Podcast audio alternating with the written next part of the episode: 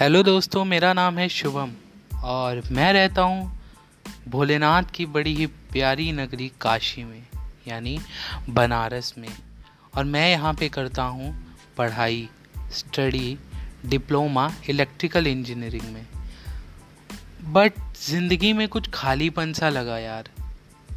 जैसे कि लाइफ में कुछ है नहीं, ना कोई थ्रिल ना कोई सस्पेंस ना कोई मज़ा। बस ज़िंदगी खाली खाली सी लगने लगी। तो सोचा, इस खालीपन को शायद किसी के साथ बांटूं। तो हो सकता है ये खालीपन दूर हो जाए, पर बांटने के लिए लोग तो मिलते नहीं हैं। दोस्त भी काफ़ी कम बनाना ही पसंद करता हूँ मैं।